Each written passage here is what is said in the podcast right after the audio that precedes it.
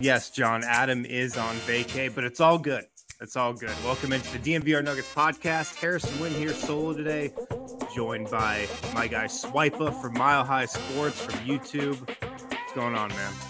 Mm, man, we live living, we living, you know, just living the life of an NBA champion, man. Uh, not as great as you, uh, living it up in the locker room with the cigar and all that, man. But they did a great job this year. Enjoyed the coverage, bro. I got a lot of hate for that uh, picture of me smoking a cigar in the locker room, but I'm glad you enjoyed it, man. Yeah, I remember. Yeah, people were saying, you know, we're we're the good old days of, of reporters and writers, you know, kind of being the fourth wall and not. I'm like, all right, I'm gonna tell you, bro. We're from Colorado, man. Waiting a long time for this one. I think I got kicked out of the Capital J Journalism Society because of that. Completely kicked out. I'm banished. I'm done. Whatever though. Um, yeah, guys we got a fun show today. I'm i feel like this is the last day i want to talk about like big summer league takeaways because we haven't had a show since uh, the nuggets wrapped up summer league play over the weekend. So i want to just go over you know me and swipa's big summer league takeaways. Uh, hunter tyson just named to first team all summer league so we're going to talk yep. about him. Could he actually play for the nuggets next season? We'll see um, and then the Nuggets also signed another two way player, Jay Huff, who I'm actually kind of excited about. So I'll give a little scouting report on him. And then Swipa is going to give me his five biggest takeaway or his five, not takeaways, five biggest storylines heading into Nuggets regular season coming up in a couple months. I'm curious to see what he's got on the top of his mind. But let's just go back to Summer League real quick. Um, I know you were locked into it, Swipe. I know I know you were watching Summer League. What's maybe your biggest takeaway to come out of Summer League that that you still have on your mind today?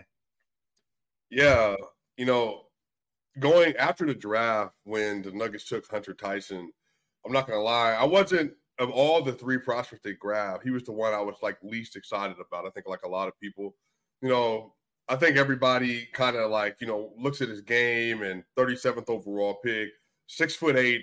Man, this feels like a Tyler Lydon pick, you know, and I think everybody still has residue of that former draft. And but the funny thing was, is you know, he had 15 and 10 at Clemson, 41% from three.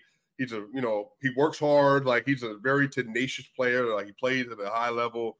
He knows his role and he really tries to buy into that.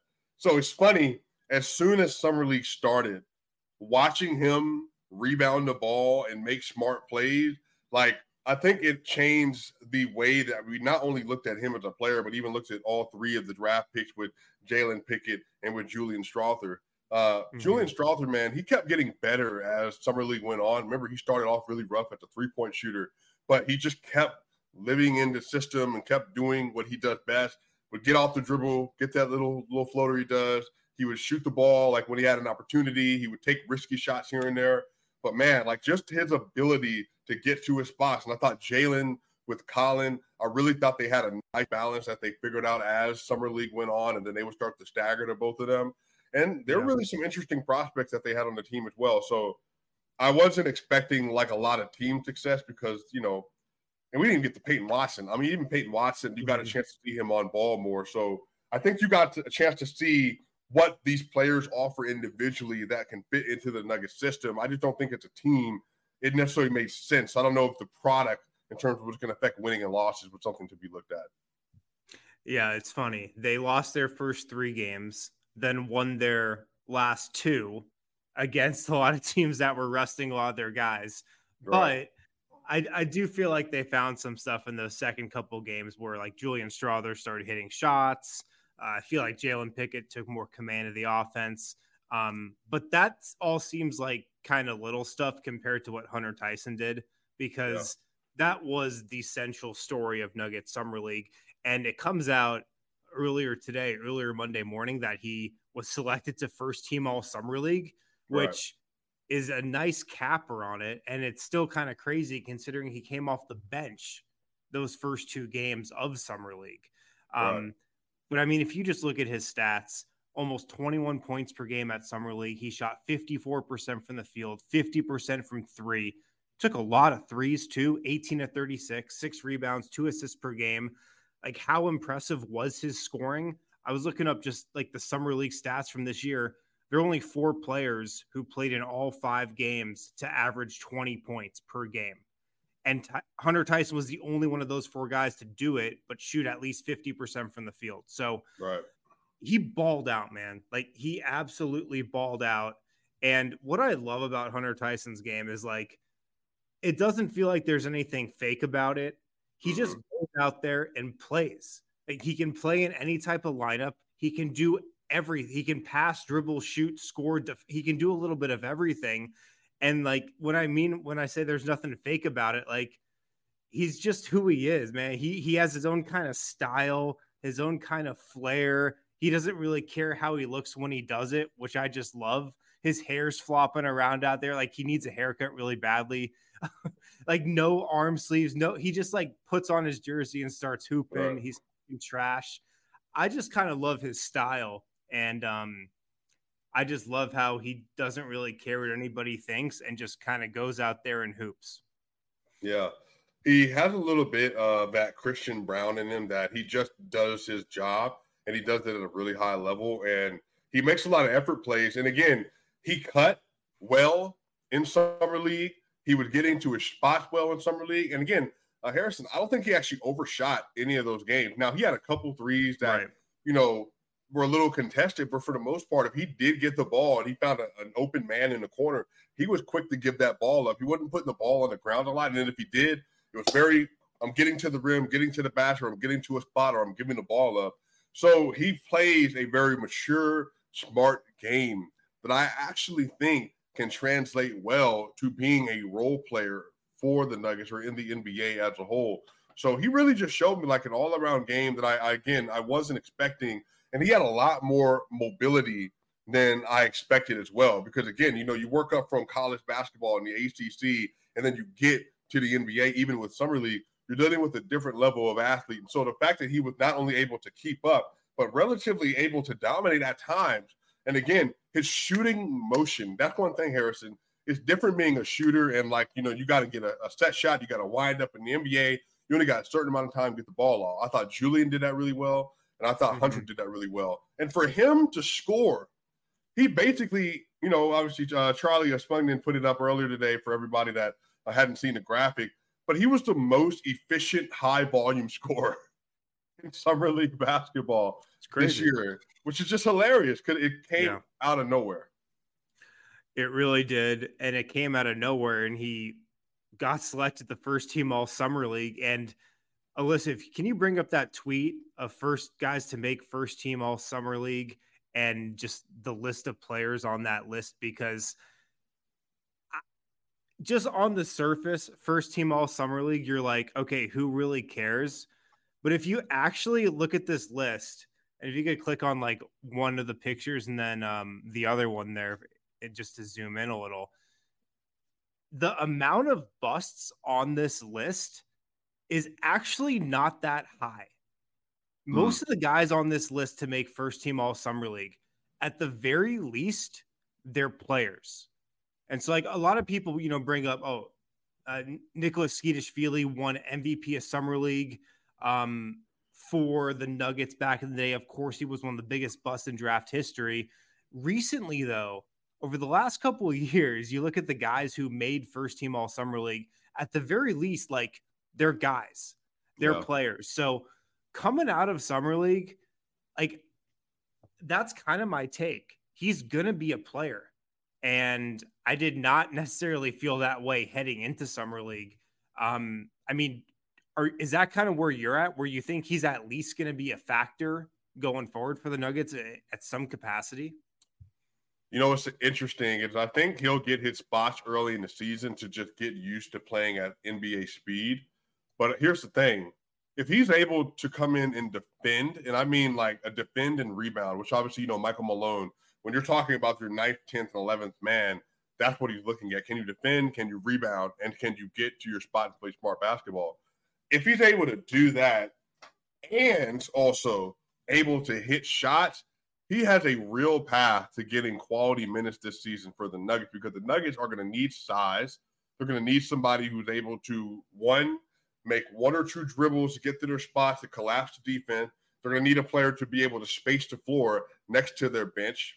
And then on top mm-hmm. of that, can you interchange and be in lineup with Jokic or Murray, or can you even be a substitution option for Michael Porter Jr.? Like they have a lot of options that are in front of them in terms of utilizing him, but it really just depends on when he's ready and how quickly he can assimilate to the NBA speed. But I think his skill set shows that there's something there in his rookie year. And again, he's 23 years old that might be valuable for the Nuggets going forward. And let me ask you this question, Harrison. So at this point in time, who are you higher on as the Christian Braun guy? So at the end of summer league, would you say you're higher on where Hunter Tyson is right now than what you saw from Christian Braun last summer league? Um, it, based on what I saw in summer league, yeah, Hunter Tyson kind of blew what Christian Braun did out of the water. Mm. Like Christian Braun was great defensively, offensively, you still still didn't really know what he was. Um, Hunter Tyson, like offensively, he showed his full bag. Um, but like projecting to what the Nuggets need or needed last summer, like Christian Braun did seem like the perfect fit. Um, and, but it's funny when you look at the Nuggets bench, doesn't Hunter Tyson's skill set kind of fit exactly what they need on the second unit? If you've got a Reggie Jackson, a Christian Braun, a Peyton Watson, a Zeke Nnaji, a Vlatko, don't you need like a guy who can dribble, pass, shoot, and score and do a little bit of everything at that three? So it that's what I've been thinking about. Like, do I expect them to open the season in the rotation? No. Do I expect them to maybe be able to play his way into minutes a month or two into the season? Yeah, I could see that. But his skill set, man, it there's kind of a void especially on the bench, you know, when it comes to having guys that can do what he does. Right. Do you feel confident that if he was in a situation, so and I think this is the thing for Malone. All Malone showed in the playoff setting, but obviously in the regular city season, he just doesn't want a liability defensively. It's all he will, and he showed last year with the bench that if the bench is defensively slanted, that's fine. We just don't want you hemorrhaging points do you think, based on you seeing from his athleticism, his footwork, and his on ball, off ball IQ so far, that he can be a dependable enough player defensively to actually make his minutes work if he does have to play at the three or four with the bench? Um, immediately, no. I'm I'm right. not convinced he can be because I mean th- there were some possessions where he got absolutely burned. And if you look mm-hmm. back at Christian Braun's summer league, he didn't really do much offensively in terms of shooting it, creating it, but he did show that like the defense was real. So I, I don't think I'm ready to quite put Hunter Tyson in that category just because like what like the Nuggets needed exactly what Christian Braun did last year. And it's like his right. defense popped so much. Um, like if if you're putting together a Nuggets bench that you're like, yeah, I want these guys to really score. I want these guys to like really be an actual team, yeah, like I see, I could see Hunter Tyson fitting in from that scenario. Yeah, I mean, what do you have? So if all bench lineup, Reggie Jackson, Christian Braun, Peyton Watson, and then you know Vlatko Cancar, Zeke Nnaji, uh, so Hunter Tyson as the opti substitute. So you think he would work really well with either Vlatko, you know, if they want to do a small small ball lineup, or Zeke? You feel like that'd be a good fit for where he is, or do you want to say can move him up a little bit and put him at the three? I kind of want to put him at the three. Like to be mm. honest, I think that's the Nuggets view him as a three. They, I think they view him as a small forward, and so that's that's where I'd want to see him playing. But um, I don't expect it to happen at the beginning of the season. But I mean, he definitely made an impression on the Nuggets and Michael Malone, who was like definitely watching every game, of course. So um, we'll certainly see. Um, let's hit first break on the other side. Some more summer league takeaways. Julian Strawther, what he had to do. Peyton Watson, um, Jalen Pickett as well. Uh, we'll all get to that on the other side of this break. Guys, Volo Sports, the largest source uh, social sports company in the United States. Uh, we've played in a bunch of Volo sports leagues at DNVR, um, kickball, bowling. I think we're playing in a pickleball league as well. Get set up with the Volo Pass monthly membership programs that gives unlimited access to sports events and social activities every single night. Uh, unlimited pickups and drop ins and tournaments, $20 a month, minimum three month membership, or $200 a year. Volo, they got leagues throughout the city, including LoDo, RiNo, Uptown, City Park, the Highlands, Sloan's Lake, Cherry Creek, DU, Englewood, Arvada, Aurora, Northfield, and more. Uh, registration closes Thursday, August 3rd. So sign up before it's too late. Get your Volo Pass and start playing in leagues as a free agent today. Uh, make sure to use code DNVR10 for $10 off at volosports.com slash Denver. That's volosports.com slash Denver. Also, make sure to check out Kind Love. Kind Love was one of the first dispensaries in Colorado. They're an official partner of DNVR. They were established in 2010 known for cultivating some of the highest quality cannabis in the state. Uh, they have the turbo joint, of course, 0.7 grams of whole bud, non trim, combined with 0.3 grams of turbo kief. Ridiculously potent, burns significantly smoother than other infused pre rolls on the market. Uh, you can visit one of the Kind Love stores in Cherry Creek or North Denver. Mention DNVR when you come in get the exclusive DNVR discount 25% off all Kind Love flower pre rolls and their turbo joint line visit their website, kindlove.com, for their full extensive menu and online ordering. All right, back here, DNVR Nuggets podcast on a Monday. Harrison Wind and Swipe. But make sure to follow Swipe on Twitter at SwipaCam. You've definitely seen him his stuff all over Twitter, all over YouTube. He's in every Twitter space uh, ever. That, that that that's a fact. So make sure to check him out and uh, follow along. Let's go to uh, Julian Strawther. Swipa, you brought him up for a second, though. And um, I think my biggest takeaway from Ju- Julian Strawther at Summer League is that I think he's going to be more than just a shooter. That's kind of how he was um, described in the draft. But I feel like I saw that he wants to be at least more of a shooter. He shot 40% from the field, only 30, only 34% from three at Summer League. But his first three games, he was only six of 29 from three. Then he kind of caught fire. His last two games, he shot nine of 18. Mm-hmm. I loved how many threes he attempted. I, I love that he just kept firing them up, even though he was missing earlier. I love how hard he played. And again, I think my biggest takeaway is that maybe he's not just going to be a shooter, not not just going to be a three point specialist. He can get to the floater. Seems like he wants to guard people. Transition, he should be a good player. So I like the the all around game that I felt like Julian Strawther flashed. Yeah, and I think the thing that was most impressive for me, he committed to playing defense, and that was the thing that I was hoping to see, and I think a lot of Nuggets fans were because again, you're not playing for Michael Malone unless you're committed to doing that. And from game one, he showed he's willing to put in real effort to cover his man and also just even navigating screens and stuff. So he really showed a lot. I think that Julian, uh, as another two guard option or three, even uh, in some other lineup, man, like his ability to be able to stretch the floor, just the threat, his existence on the basketball court, and how that's going to fundamentally change what the offense is able to do and how the defense has to guard them. And again, Hunter Tyson and him, when they were playing together, just their spacing ability and then even their penetration now, I think as Julian gets older, as he gets better, navigating that penetration better, meaning getting all the way to the rim or creating other spots for your teammates, that playmaking, I think all of that will continue to get better as the year goes on and as he plays more. But Harris, like the floater was lethal. The shot form looks lethal. And I don't know if did you get a chance to listen to uh, Michael Porter Jr. Uh, talk to Taylor Rooks the other day? I have not caught that podcast. No. Yeah, it was really good. But one of the things he he brought up was the difference between a push shot and, a, and like a shooter. So like a push shooter, like your Steph Curry or Trae Young, and then he talked about himself like a Klay Thompson, like Jokic even, or like MPJ.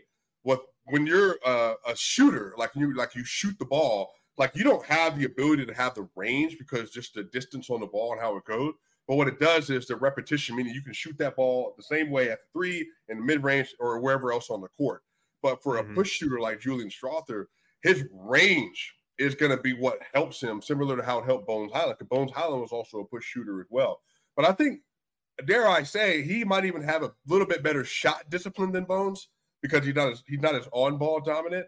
But I think having him and having Hunter, I think that's going to give them significant like lineup advantages that they could use in their favor. And I think Julian's ability to really make the defense make some really critical decisions. And even you saw in the game they blew out the they beat the Heat and then they played the Knicks. Like his ability to be able to get to those spots and knock down tight contested reads, I think it's going to be really good for the Nuggets. Yeah. And um, that was a great comment brought up uh, just a second ago because I think it said that Hunter Tyson had the most three pointers made at Summer League. Julian Strawther had the second most. And if you look at what the Nuggets did last year from three, they only averaged 31 three point attempts per game. That was right. 25th in the NBA, but they were fourth in percentage. And talking to people around the team, man, I think they are going to start to take more and more threes as each season happens here. I think they're going to take significantly more threes per game this coming year than they took last year. And just having guys like Hunter Tyson and Julian Strawther who are just going to let it fly, particularly Julian Strawther. Like he is he is a shooter in every sense of the word. Like he he is going to be a sniper in the NBA. Mm-hmm. I, I just think organizationally there's this thinking of we need to take more threes. And having a guy like Strawther who he's never going to lack for confidence. He's always going to let it fly he does have that similar frame of mind that Bones Hyland did, where like no three is too deep. Although it does kind of feel different when Bones was taking him off the dribble compared to right. when Strawther's taking him off the catch. It feels yeah. a little better when Strawther's taking him, I gotta say. But um, I mean, I just have so much confidence that he is going to be a good shooter. Like he is going to mm-hmm. be a three point shooter in the NBA. Even when he was missing threes his first couple games, I was like, this guy's going to be a shooter. Like he he just is. Like th- these types of guys, they don't miss as shooters, you know. Right. Yeah, and again, his form is the thing that I pay most attention to this early in the stage in development. And again, his form is pretty. It's a very quick release shot that starts at his chest and then it ends above his head.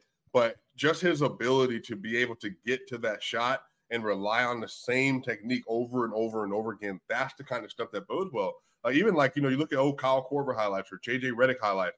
It's the fact yeah. that they were just able to do it as many times as they wanted that made them transformational shooters. And obviously Ray Allen, who's at the top of the list, you know, Steph Curry and, you know, Klay Thompson and all that. So I think he could be an archetype for that. But again, he's six foot six, Harrison, but he showed he's willing to commit to the defensive end. So I think for both him and Hunter Tyson, they were able to maybe start to lean the narrative in their favor that they're willing to grow into being two-way players off the bench.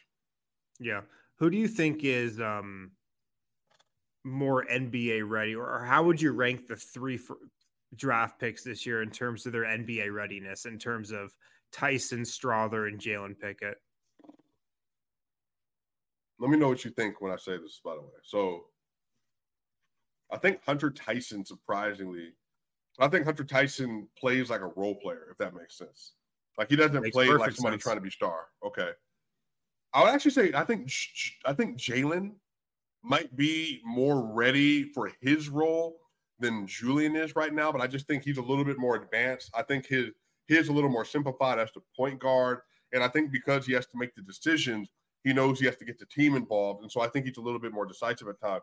I think Julian the shooter. I don't think there's a gap, but I think Julian's a shooter who has to be set up, and then he's also working on how to get to a spot, get to the rim.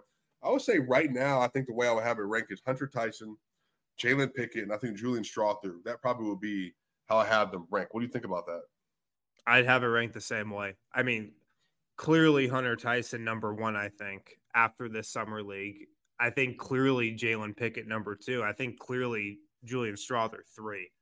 Um, like that's that's pretty easy for me after summer league. But um, yeah, I'm I'm intrigued by Strawther. I, I think he's going to play the fewest minutes out of you know those three this coming season, but um, his his skill set is something that I think is going to help the Nuggets in the future.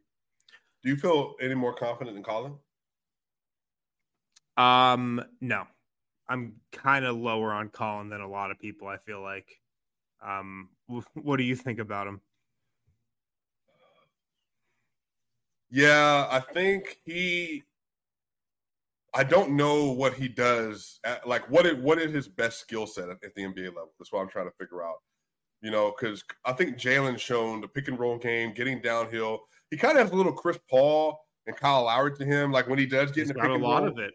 Yeah, right. He's he's able just to kind of weave, navigate, get to a spot. Now he doesn't have that like patented Chris Paul fade away. You know, I'm gonna hit this over Joker eight times in the second round of the playoff kind of shot yet. But even his Mhm. three point shooting, I think I was legitimately surprised how well he was able to shoot the three ball, even though like that's just his form doesn't communicate to me shooter. But he was able to hit some of those shots, and even some of them that were contested. So I just think his ability to be decisive with the ball, get downhill, play a little booty ball if he needs to, and then even be able to come off at the shooter mid range. I just think that he just has a little bit more, uh, like a little bit more like zestiness to him, if that makes sense. Yeah, no, for sure. Um, I think like Collin's game is like being a true point guard, and those are there aren't that many of those in the NBA right now. And I think you looked at him as like, oh, he can be like an old school true point guard. Yeah, take care of the ball, set the offense up, do a little bit of everything.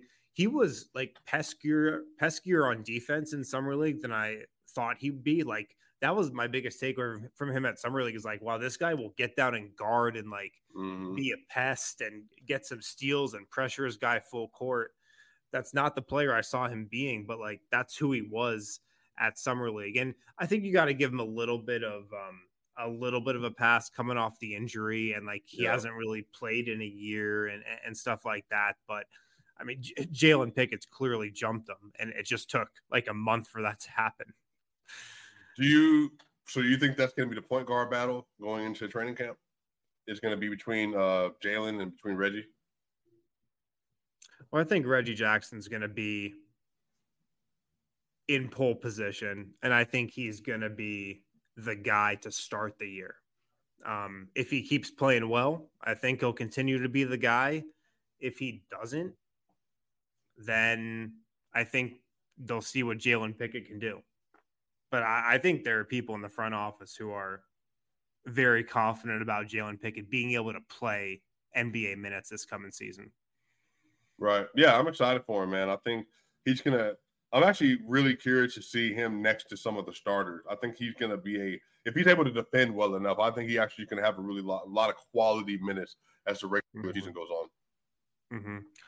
What do you think of Jalen Pickett? Um, I, you mentioned his shot a second ago, and I think people knocked him for his shot because he just didn't like to shoot a lot in college.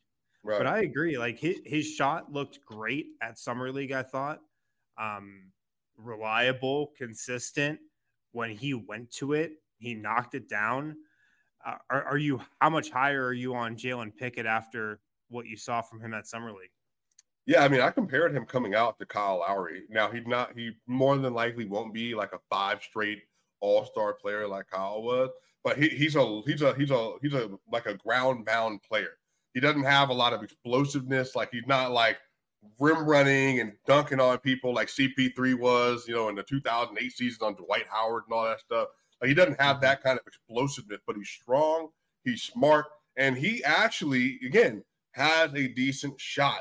And so when you have a good shot, you can dribble pretty well, and then you can be a little bit decisive with the ball. I just think those players are really valuable. And as you can defend, so you're able to defend, able to play pick and roll, and you're able to get people involved for a backup point guard. That's it. That's literally all you Yeah. need. So if he can do that well this year, he has a bright future this season. Yeah. Look, I think there's a scenario where he plays.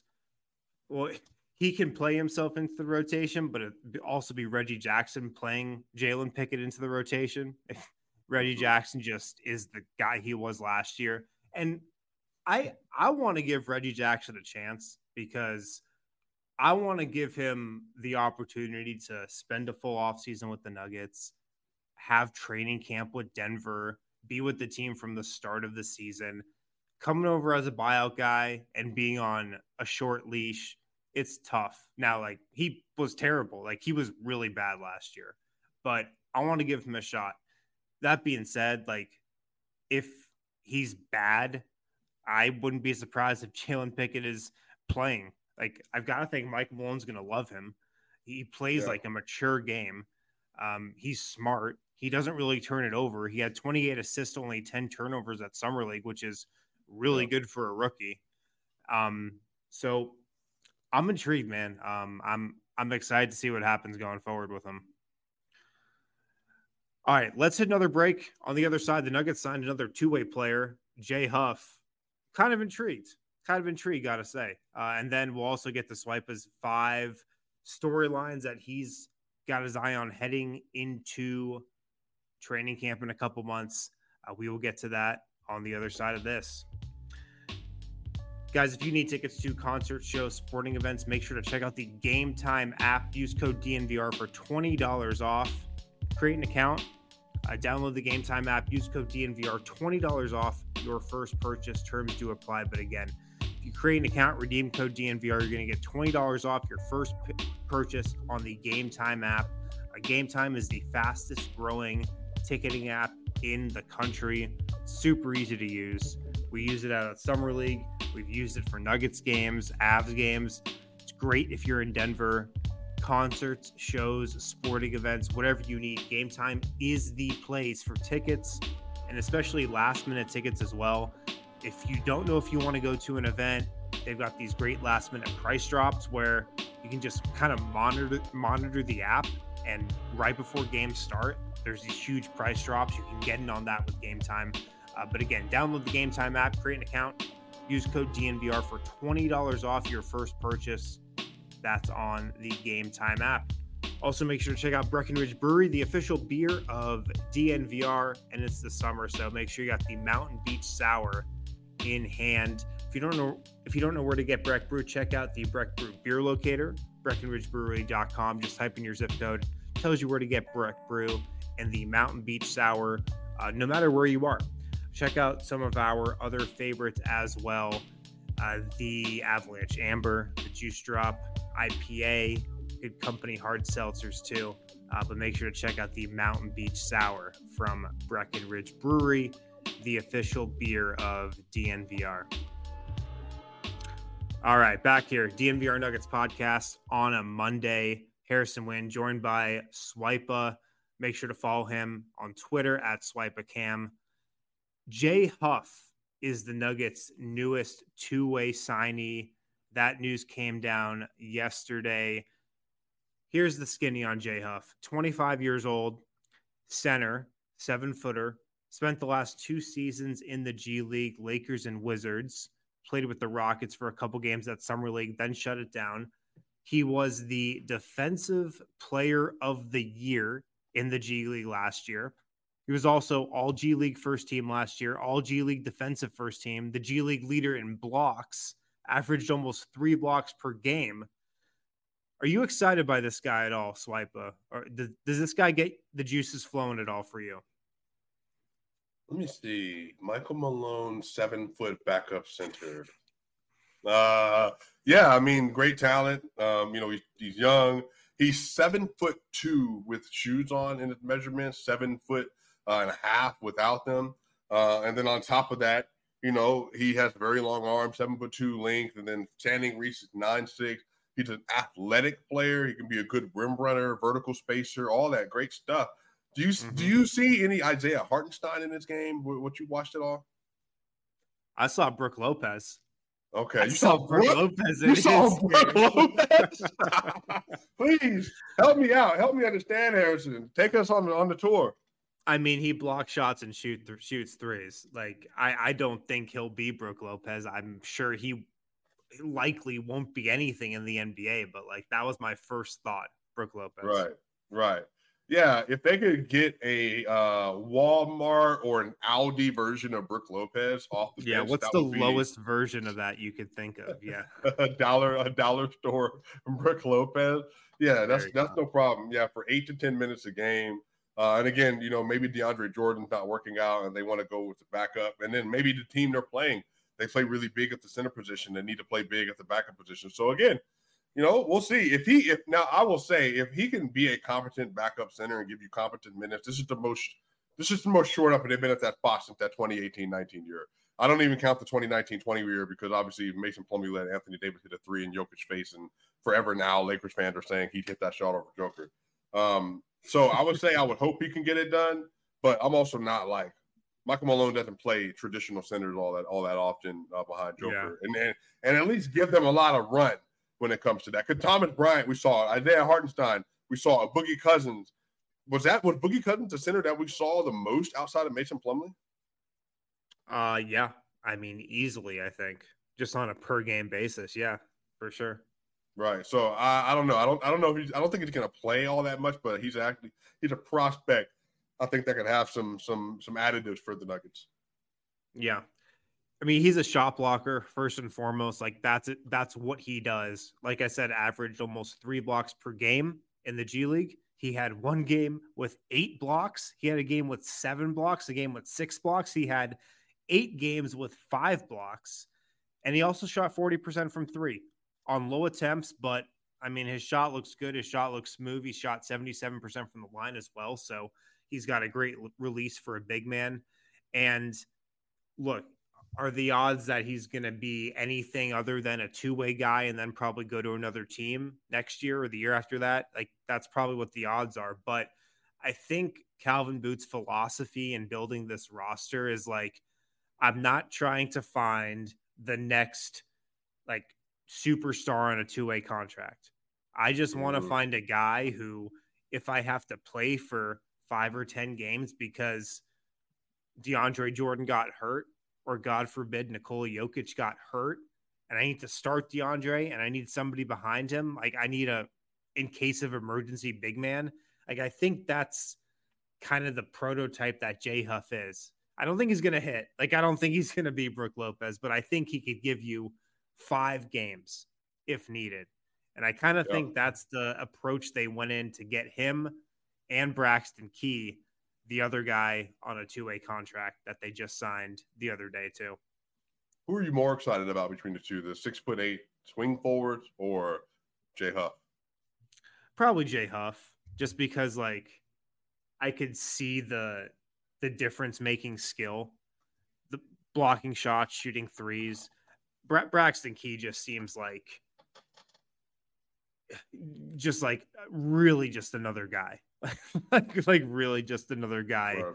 on the wing who who like they could go to if they really, really needed to. What about you? Yeah.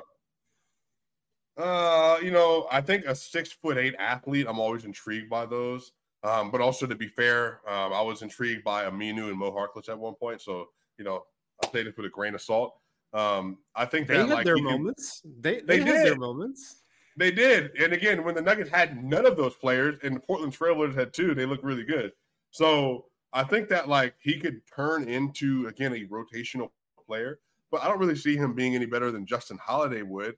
But I think he's another option they can go to if they suffer, you know, from wing injuries. But I think they're I think they're smart. They're they're shoring up positions that in case they did have somebody go down, small forward, and then center, then do I at least be able to have some viable replacements in there for some of those backups? Yeah. Also, Jay Huff, Braxton Key, both teammates on the Virginia National Championship winning team in 2019. Mm. And then Collin Gillespie won a championship at Villanova in 2018. Uh, we know Calvin Booth loves winners, and he just put three NCAA champions on his three two way spots. So he he definitely loves winners. Yeah, yeah, yeah. He wants he has a culture in mind.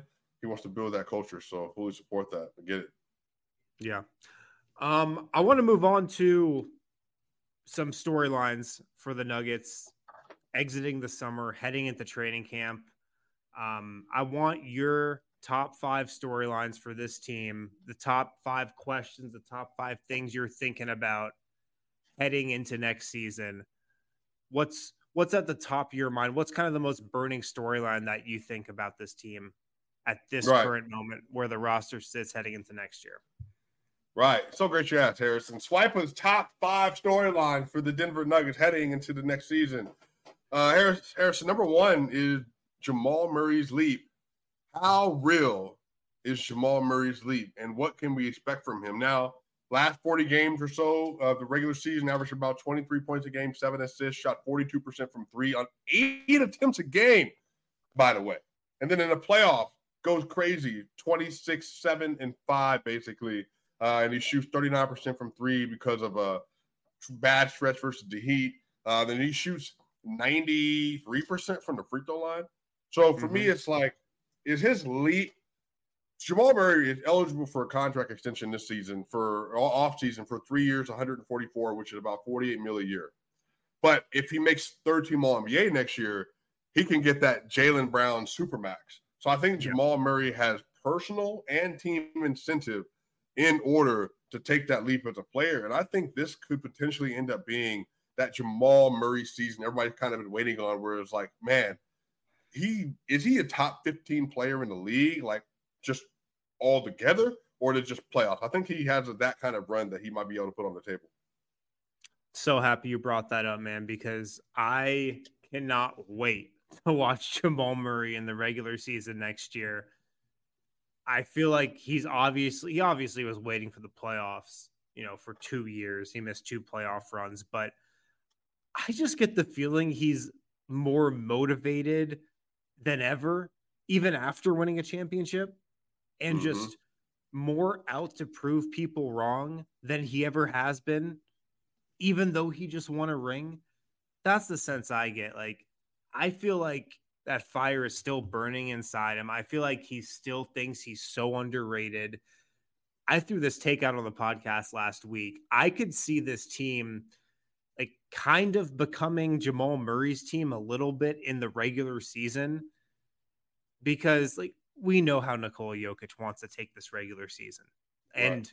we we know how he wants to ease into it, take his foot off the gas last couple of months so he's good for the playoffs dominate when he needs to. I could see this team kind of centering itself around Jamal a little bit throughout the regular season just because he's going to be so motivated night in, night out. Question Let me ask you this Who do you think the Nugget is that's going to be the most hungry after winning the championship? Who's going to have the most hunger in their play this season? After Jamal? Because it's, it's Jamal for me for sure. Right. After him, that's a good question. I wonder if it's. I, I, mean, it'd be great if it was Michael Porter. It'd be great if it was Michael Porter, Aaron Gordon. I'm not sure. Yeah. So my number two on this list, Harrison, is Michael Porter Jr.'s ascension. If you remember, remember when Michael Porter uh, that 2020 21 year I think he averaged 19 and seven. He had a 64% true shooting. I think he shot 43% from three on like seven attempts a game. Um, and then when Murray went down, like that last 18 games, I think he was around about 23 and a half points a game. So a great efficiency. I think he shot about 54, 44, 80 splits over that stretch. So Michael Porter, last time healthy, we saw him absolutely go off and he carried the team next to Joker for me, he has a healthy offseason. He's a champion. All the narratives were out of the window. He played great defense in the playoff. Michael Porter's ascension could become a is Michael Porter Jr. an all-star this year kind of conversation. So I think that is definitely on the table, but that's just a mm-hmm. matter of how well he's able to continue to integrate himself. But on think on the other side of that, does he get the opportunity necessary to make that happen? Yeah. I like what, what you're thinking there. I think what you ended with is is where I'm at. Is he going to get the opportunity? Because I could kind of see Michael Porter Jr.'s role on the Nuggets and what he's allowed to do being almost exactly the same to what it was last year. Right. You know, just with the starting five that they have. With, I mean, we we could talk ourselves into like, oh, wouldn't it be great if MPJ staggered with the bench? wouldn't it be great if they let him handle the ball a little more? Like, I just don't know if that stuff is going to happen, you know? So I'm, I'm here for the MPJ ascension. I'm here for him to level up. I just, I just don't know if I see it happening with how this team is constructed and how it's coached. I don't know if I right. see it happening from that respect. Right. Yeah, we're gonna have to find out. You know, I think that if they could find a way to expand the offense away from Joker and Jamal, and they could bring him into the fold, maybe a little bit more. One hundred percent. Yeah, I think that could really, really take this team to a next level to where it's like, bro, there's just no chance. There's no chance you're beating this team. Yeah. Uh, let's hit another break. On the other side, I want to get your other three storylines heading into next season right after this. You guys take on the sun with gear built to last at Shady Rays. Uh, Shady Rays, they hooked us up when we were out in Vegas for Summer League last week. Uh, if you saw us at Stadium Swim, we all had our Shady Rays on because we were literally in the sun. Uh, it was 120 degrees out. We're at the pool. If it's summer, if you're going to Vegas, if you're if you're anywhere in the summer, Colorado, like you need Shady Rays. So this is exclusively for our listeners. They're giving out their best deal of the season for DNVR members. Go to shadyrays.com, use the code DNVR for 50% off two plus pairs of polarized sunglasses rated five stars by 250,000 people. If you just go to their website, shadyrays.com, browse their selection, man, they got a, they got a style for everybody. Very similar to some of those overpriced brands that you've probably been wearing. And the coolest part about Shady Rays is if you don't love your Shady Rays, you can exchange them for a new pair or return them for free within 30 days. No risk when you shop with them. So, shadyrays.com, use the code DNVR, 50% off two plus pairs of polarized sunglasses.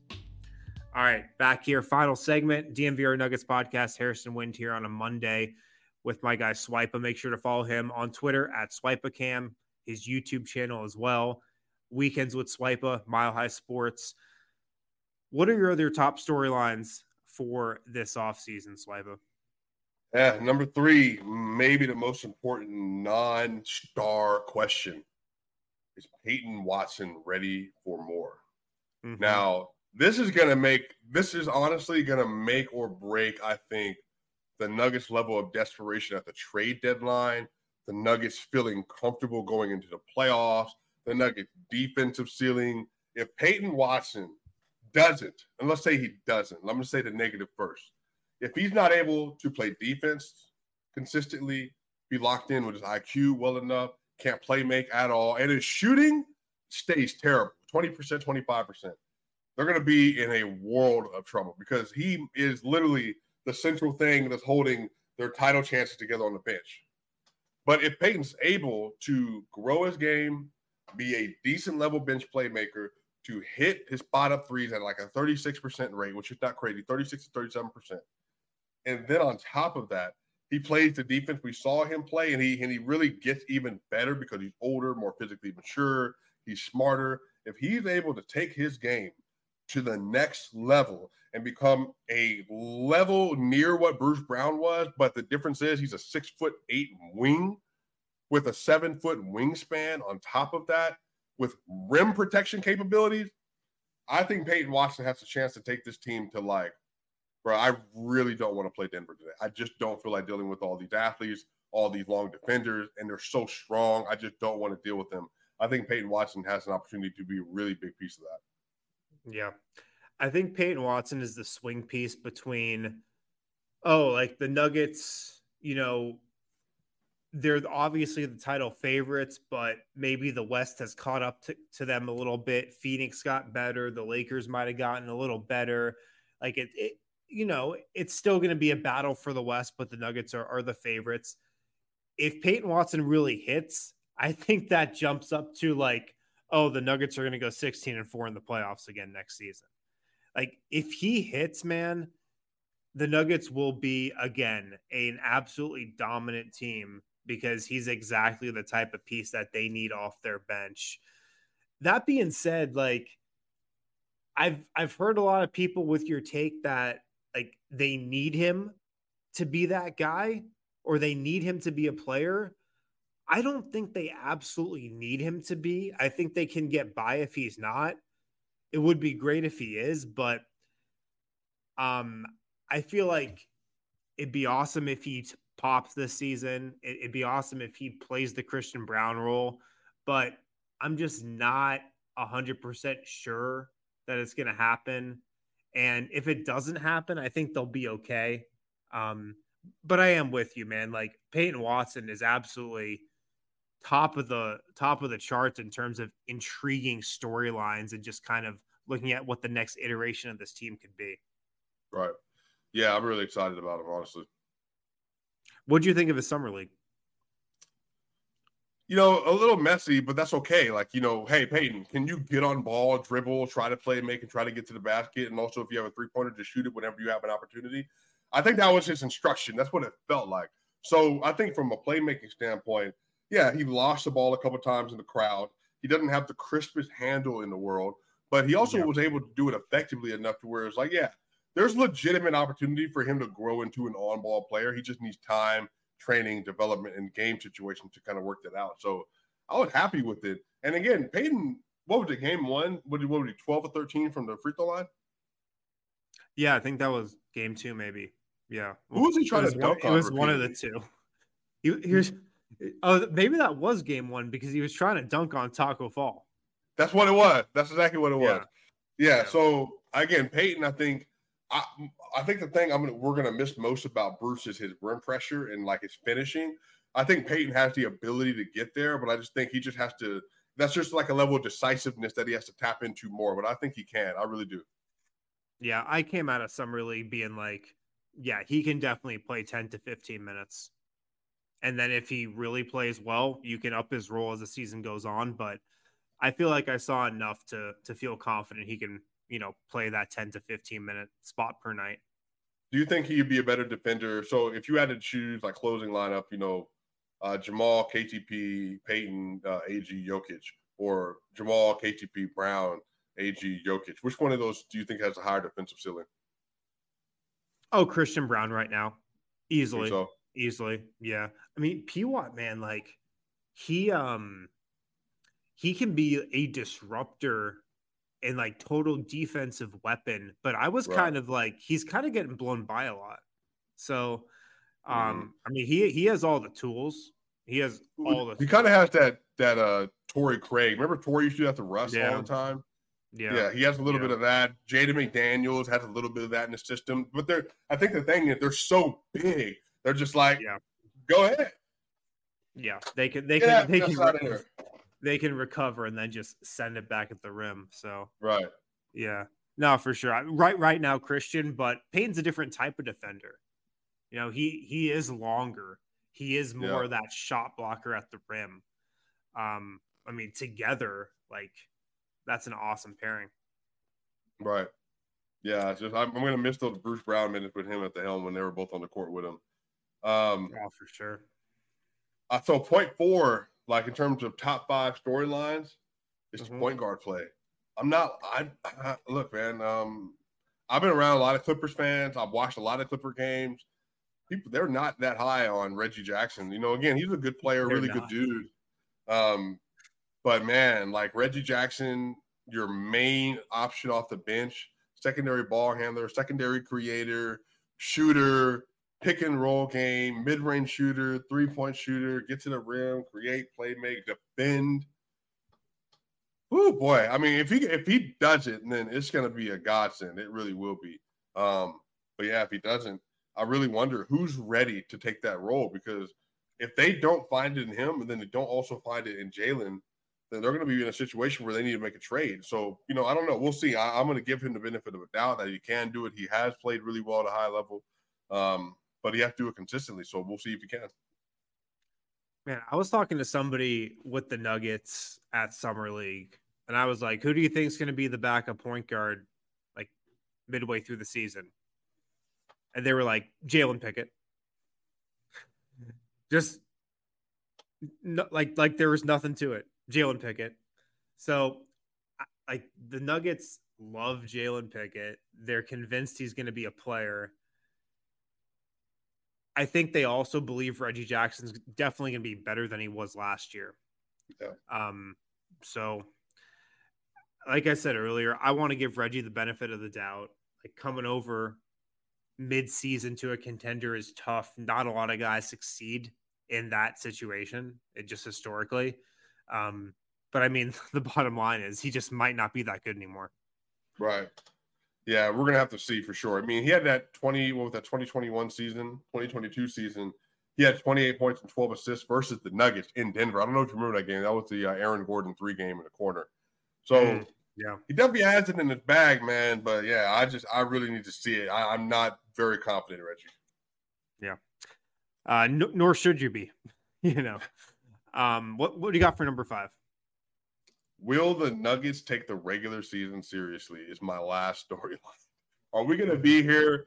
Harrison Wind, the man with the wind in his hair, post game DNVR breakdown. The Nuggets are playing versus the Spurs in, in December. Harrison says, you know what? They just played like they didn't want to be here tonight. I don't know what to tell you. Is that going to be the conversation, or is it going to be? I'm not going to lie. The Nuggets are they're 18 and three to start the year off and they look like they're going to be trying to push for 65 wins. Like, how serious are they going to take this year? And are they going to be in such a dominant place where they're basically like, look, we're going to come out, we're going to execute at a high level every game, and by the fourth quarter, we're trying to walk you out the door and say, like, look, we're up 20, we're up 15, there's three minutes left. Go ahead, you know, cut the lights out, go home early. Jokic, you're getting 34 minutes, 32 minutes a game because we're just going to try to steamroll people. Um, I really want to know like how intense they're going to be and really how good they'll be in a regular season. Honestly, man, I think it's going to be really similar to last year. I really do, just in terms of the ebbs and flows of the season. I think the beginning of the year, they're going to start out and you're going to be like, all right, what is this team doing? like, I, I feel like the beginning of next season, they could really ease into it. I mean, they were, I'm looking at the schedule right now, they were 10 and 7 through their first 17 games last year. Yeah. I can see a similar thing happening. End of the year, taking their foot off the gas. I could see the exact same thing happening. I would be surprised if it doesn't, to be honest, just because they know they can flip the switch again. Beginning of the season or middle of the season, I think they'll be dominant. So I I think there will be a lot of the similar ebbs and flows that there were last year. We're going to be frustrated. We're going to be pissed off in the post game lounges. But I think at the end of the day, the regular season just really is not going to matter to this team that much, other than a couple of big storylines like Peyton Watson's development, like the bench, like what's happening at backup point guard. But the big bullet points, the stuff that actually like is going to matter. I think we already know what it is with this team, and I think the regular season is going to go kind of similar to how it did last year. Question. So remember Memphis game, they were 44 and 19 after on March 3rd. Do you do you foresee them hitting that mark again, or do you think they're going to be underneath that or over that by that by that time of the year? Um, I would say they're because they were first in the or they them and the Grizzlies were, were, tied for first were, in the West. Nah, yeah, that was that was the they took over first in December, but it was after the March third game. They were they had a seven game lead for first, right, right, and basically right, from there they were just like they just coasted. I think it will be closer this year. I think the West will be closer this year than it was last year. Okay, so I'll say under that. Yeah man, just because of the parity or because the Nuggets are just like, I really don't want to be here today? Both. Both. Okay. I think I got you. I think you look at a team like the Suns, like they're going to be a really good regular season team. I think the Lakers as well. Um, I think this it's going to be similar last year. We're just like there's a lot of quality teams, and I don't think Denver is going to get the separation it did last regular season. I just hmm. don't like but I, I that doesn't mean I think their championship hopes are necessarily lower. I just don't think they're going to take the regular season that seriously. I don't. But what about the in-season NBA tournament, Harrison? um, I think that um, Peyton Watson might play 40 minutes a game in that, and I hope he does. really, like I feel like that could be a, a thing where the Nuggets are like, all right, let's just give our young guys big game experience, big game experience. You know, how many how many of those games, by the way, count towards the actual record for the season? I think it's I think it's all of them except the final two, right? Yeah, the semifinals or the, the semifinals and the final game. All right. Yeah. Okay. All right. Swipa, thanks for jumping on with me today. Uh, love talking shop with you. And um, what do you have cooking? What do you have coming up to let the people know about? Man, we got a bunch of stuff happening, man. I, I got some really cool content I'm trying to get y'all, everybody ready for and prepped up for uh, by the fall, man. Just trying to get everything put in place for it, man. Trying to be big and um, got some special stuff coming up. So for sure, obviously support DNVR. Um, I'll be in Denver. Uh, what is this? Uh, late August for a while, man. So I'll definitely have to pull through and, and, and say what's up to my people, man. So uh, it's going right to be a on. good summer, brother. All right.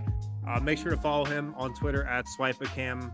Uh, guys, thanks for tuning in. We'll be back tomorrow with another guest.